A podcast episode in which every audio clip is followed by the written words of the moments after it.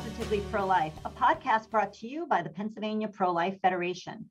Positively Pro Life brings you inspirational stories, important legislative updates, and informative interviews as we restore and strengthen a culture of life. I'm Bonnie Finnerty, Education Director at the Federation, and I am joined by my distinguished colleague, Maria Gallagher, our Legislative Director. Hi, Maria. Hi, Bonnie. It's good to be here today. Oh, it's great to be here with you. What would it take for a person to not get an abortion? What support and resources would she need to choose life? Those are the types of questions that today's guest considers at her organization, Let Them Live. We are thrilled to have founder Emily Berning here to share how Let Them Live got started and discuss their amazing work that they are doing saving lives. In addition, Maria will report on the drop in abortion totals since the Dobbs decision. But let's start with some pro life inspiration. November is National Adoption Month, and I would like to share a fantastic article from Ryan Bomberger of the Radiance Foundation. Years ago, Ryan keynoted one of our Celebrate Life banquets, and I have been following him ever since. This article, published yesterday, is titled adopted and loved in a post-Roe America. Now, in the interest of time, I've omitted some parts of the article, but I will link to the full article in the show notes. When you turn on your iPhone, MacBook, or iPad today, thank a courageous birth mom who didn't abort the genius who would become the founder of Apple. Steve Jobs was adopted and loved. When you listen to a country music superstar husband and wife duo sing a heart melting ballad, thank the families who took them in. Tim McGraw and Faith Hill were both adopted and loved. When you watch the most decorated Olympic gymnast in the world, thank the grandparents who opened their hearts and home to her. Simone Biles was adopted and loved. When I think about growing up in a diverse family of 15 with two incredible parents, I thank my courageous birth mom. I was conceived in rape, but adopted in love. November is National Adoption Month. Adoption unleashes purpose. It's an act of love, mercy, justice, and sacrifice. It's not an easy decision, and it's not an easy road for anyone involved. On a side note, raising your biological children is not an easy road either. In the natural and the supernatural, adoption helps to bring wholeness and healing to what is broken. I know because I've lived it. It's a journey marked by joy, sadness, faith, uncertainty, victories, trials, and lots of self sacrificial love. There are those who demonize adoption and encourage others to fixate on perpetual trauma. I'd rather focus on ways to bring about personal triumphs. Trauma should become a reference point, not a resting place. Since the Dobbs decision, the anti adoption rhetoric has exponentially increased. Some claim abortion is a preemptive act that prevents someone from experiencing adversity. What a horrible social policy. You don't eliminate the potential sufferer, you elevate the person who is suffering. The true strength of our humanity is how we help those in their weakest moments. Vulnerable children need that strength. My wife and I adopted when we had no full time jobs and three kids. Two were in diapers. There were all kinds of sacrifices, but there were all kinds of miracles. My nonprofit, the Radiance Foundation, is passionately pro adoption. Our adoption portal, Adopted and Loved, contains informative articles, videos, graphics, and vetted adoption resources. Each of us have irrevocable and equal worth. The famous individuals I mentioned earlier do not possess more value because of their achievements. Their lives, however, illustrate the profound and widespread impact of adoption. Last year, Simone Biles announced on Instagram that she's pro abortion. Adoption's not that easy, she said, and coming from someone who was in the foster, foster care system, trust me, she explained. Foster care system is broken and it's tough, especially on the kids and young adults who age out. And adoption is expensive. I'm just saying. She claimed people misconstrued her words. They didn't. She was advocating death as a better option than life. Love and self sacrifice are never easy, but they beautifully change the trajectory of people's lives. Simone's own adoption experience tangibly reflects this. Her grandparents rescued her out of that broken system and helped to unleash her God given purpose. My adopted siblings and I know that feeling. No one is better off dead. We're all better off loved. And again, that is from Ryan Bomberger of the Radiance Foundation. Maria. Thank you so much, Bonnie. Now, the following is from a lifenews.com report. A new report in the New York Times shows abortions quickly declined after the Supreme Court overturned Roe. In just the first two months after the Dobbs decision in late June, abortions had already dropped 6% as more than 10,000 babies were saved from abortion. 13 states banned or severely restricted abortion during those months, mostly in the South, and legal abortions in those states fell to close to zero according to detailed estimates made by a consortium of academics and abortion providers, the report said. Nine more states added major abortion restrictions, and legal abortions in those states fell by a third. In states with bans and restrictions, there were about 22,000 fewer abortions in July and August, compared with the baseline of April before the decision. That 22,000 decline in the number of babies killed was more than enough to offset the increase of 12,000 abortions in blue states that advertised abortions to women in pro life states that protect women and children. While the CDC and state health departments are notoriously slow to report abortion data, the new statistics come from a pro abortion group that gets its information directly from abortion businesses, which makes it quicker to compile and possibly more accurate. Bonnie.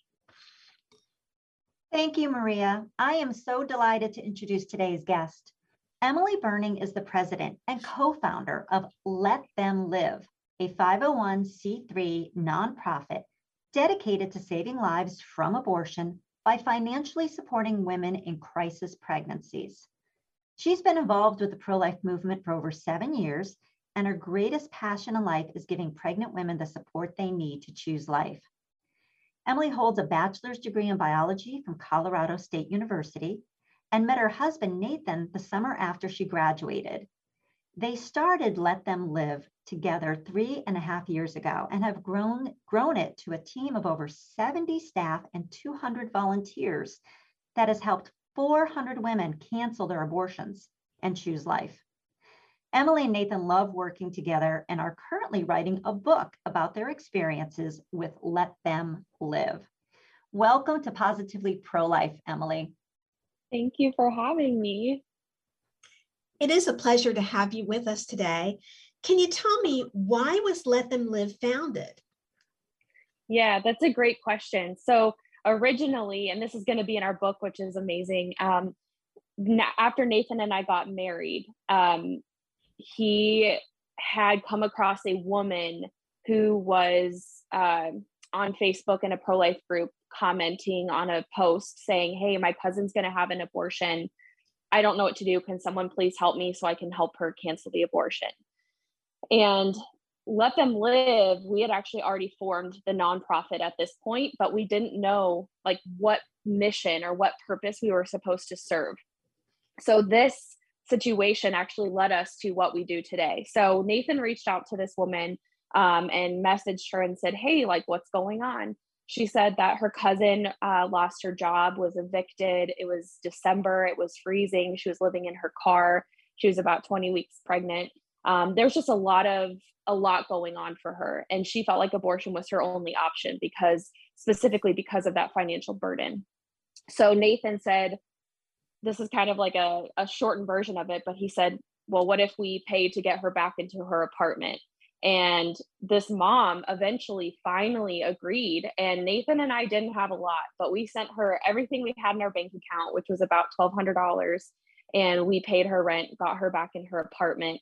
Um, and she ended up canceling her abortion. She sent us a message saying, do I need to call to cancel or do I have to go in to cancel? And at that moment, we were like, yes, this life, we saved a life, we saved a baby from abortion.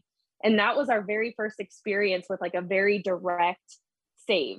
And from that moment, the light bulb just came on, and we found a statistic that says that 73% of women in the United States have abortions because of financial burden. And that comes from the Guttmacher Institute. And that statistic really just hit us.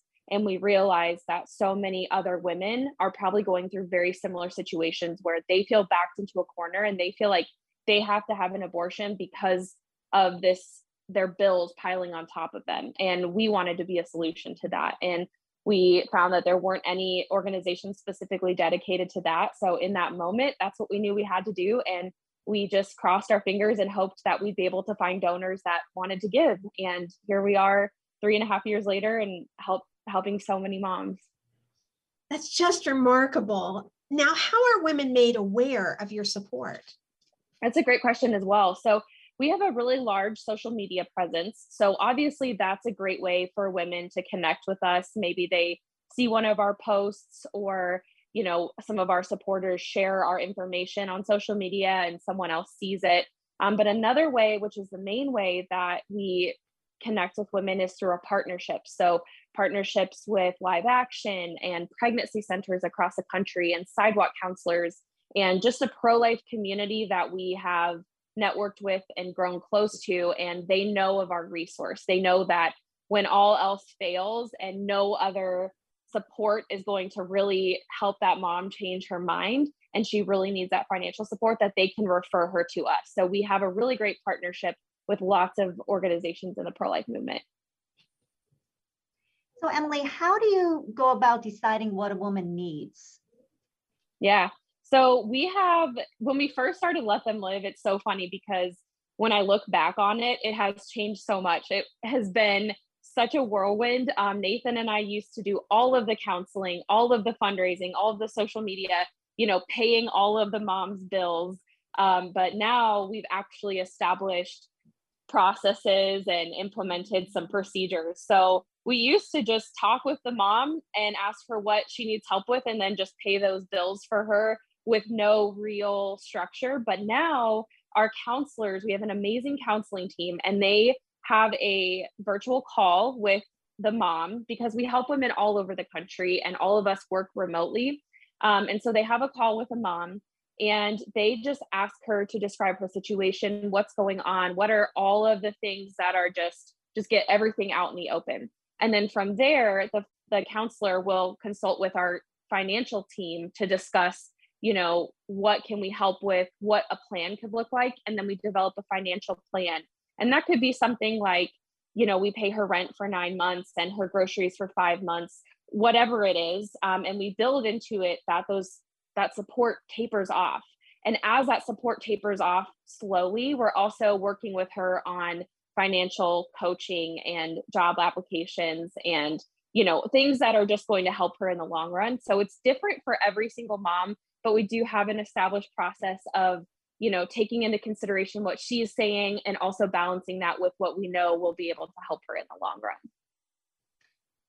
Can i ask a follow-up question yeah. i'm wondering i'm wondering how you grew your organization from two people to 70 staff and 200 volunteers in three and a half years. That's incredible. It is um, definitely something that i wake up every morning and i just like wonder how the heck that even happened.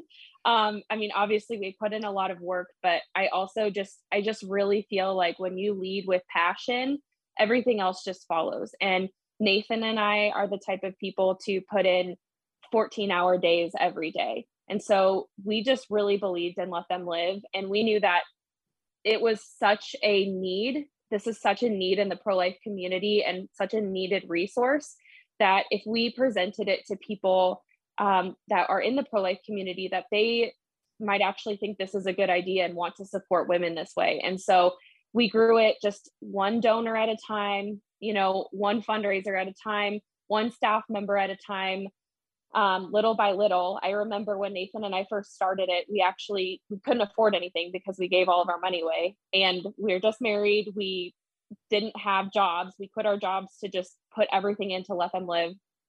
And the only place that we could figure out to live was in the back of his family's business, which is trailer storage, and someone abandoned their fifth wheel years ago, and it was really nice inside. So Nathan was like, "Okay, this is where we're living." So we lived in a fifth wheel trailer in the back of the property while we started Let Them Live, and we found other people that were just as passionate as we were. And when you find passionate people, you don't either ha- you either don't have to pay them at all, or you can pay them just a tiny bit.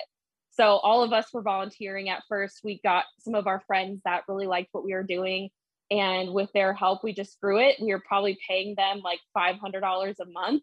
Um, but that passion really led it. And then from there, just getting more donors and hustling. And um, for us, it is just when we remind ourselves that who we're fighting for, these women and their children, are at the, the center of our focus, that we can just do so much.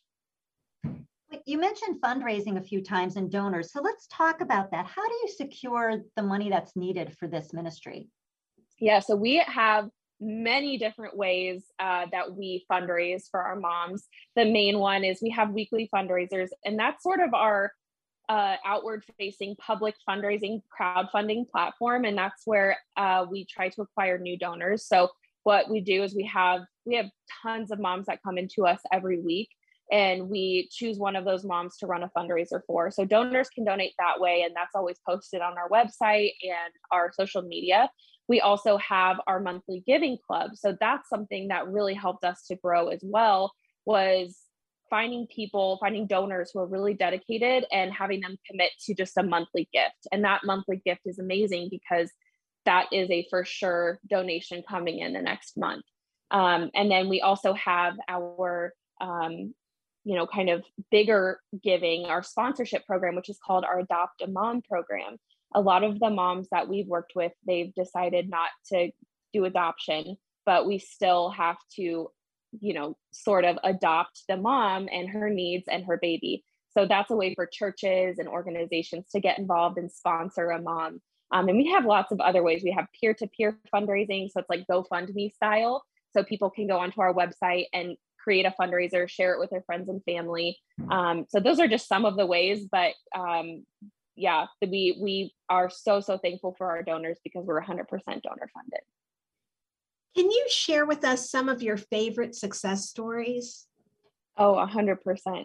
My absolute favorite one. It's hard to say which one's my favorite because there's just so many and so many cute babies and wonderful moms. Um, but this one's really especially personal to me um, one of the first moms that we helped, her name is Atoria, and there's actually a documentary that we filmed with her, and that's on our YouTube channel.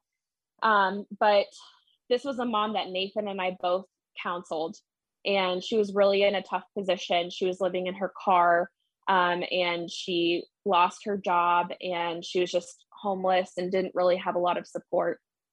And we started to help her and at first, we thought that she was going to accept our help. We were going to help her get into a, a, stable place to live. She just didn't know how she could bring a child into that scenario. Um, and she had a lot of bills. She had a major car payment that she felt just, I mean, she just couldn't pay.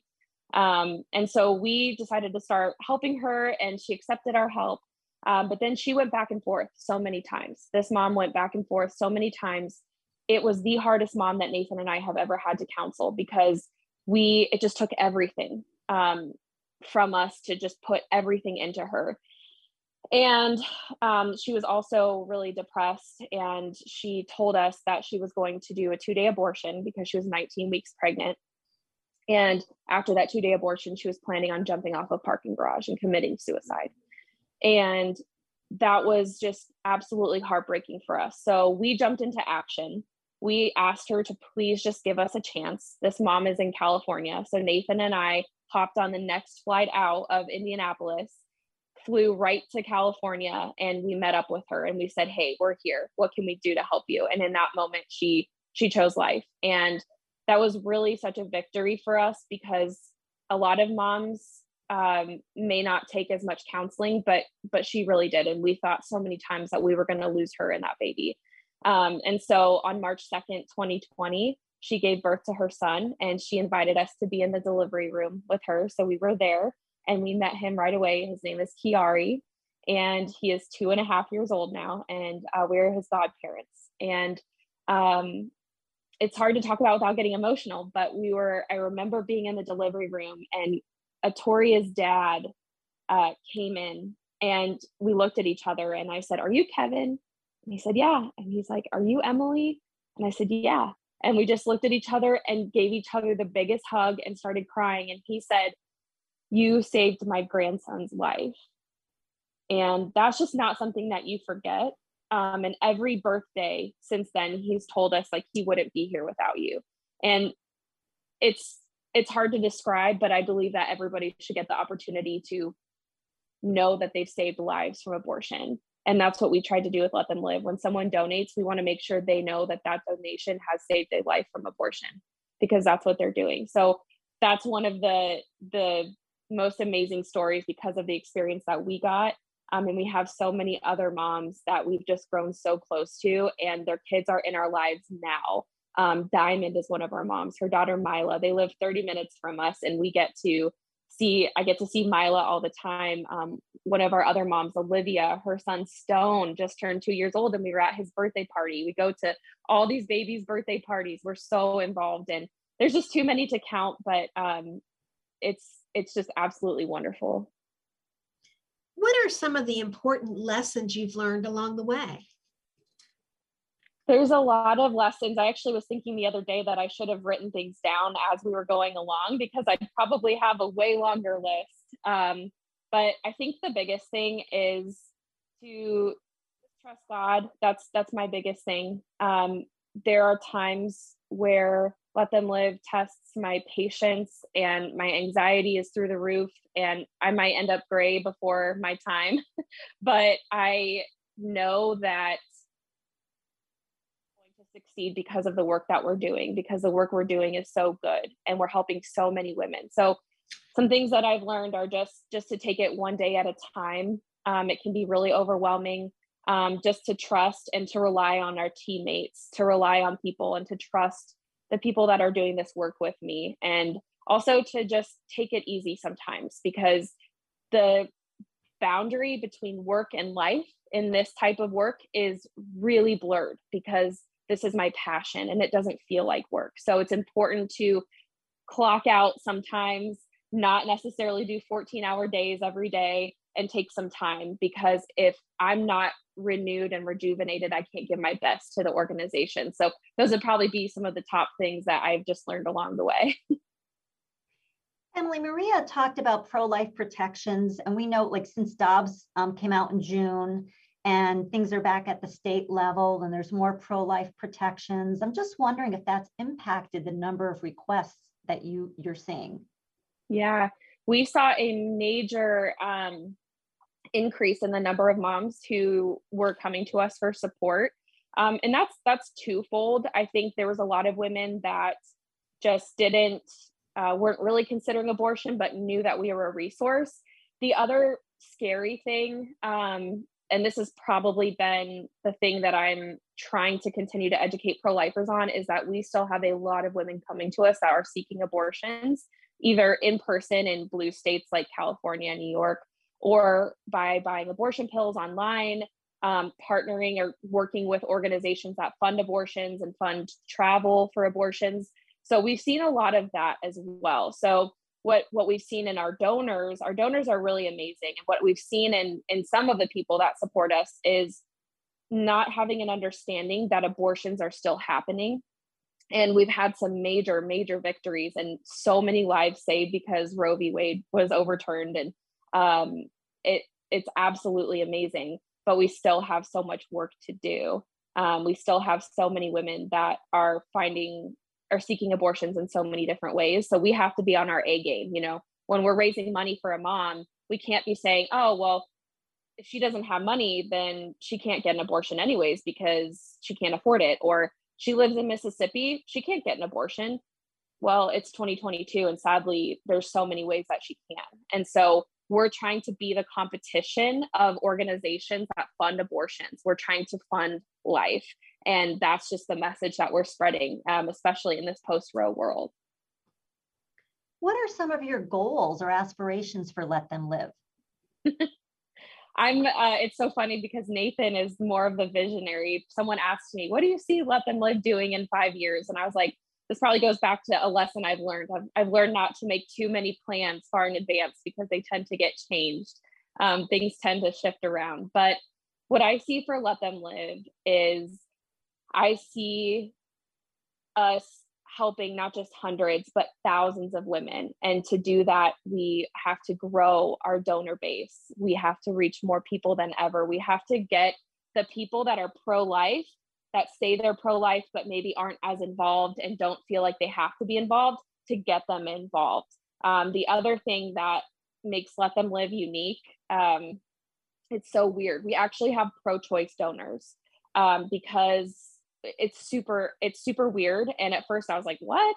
Um, but i'm like this is amazing because we're able to tap into an entirely new community. And while we don't agree on abortion they're donating to us. They're supporting us. And we have an opportunity to show them what it really means to be pro-life and that hey this life wouldn't have been alive without you. So not only can we save lives and we could do it with people that are not conventionally pro-life donors uh, but we could tap into an entirely new donor base. And so I talk about donors so much because the more money we, we raise, the more women we're able to support, the more women we're able to reach, the more lives that we can save.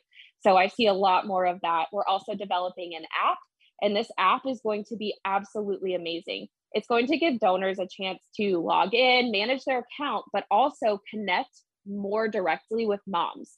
Because right now, donors give and we're kind of the middleman and there's not a lot of communication so we're closing that gap so that donors can get that same feeling that nathan and i had when we helped Atoria and held Kiari. Um, so a lot of exciting things coming. Obviously, the book, um, and we're just hoping to also continue so many partnerships within the pro-life movement because, especially now, partnership is is going to be the key for us to staying ahead and staying on top of the uh, the pro-life movement and the abortion issue.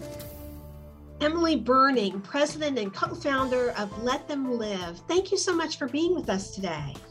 Yeah, thank you guys so much.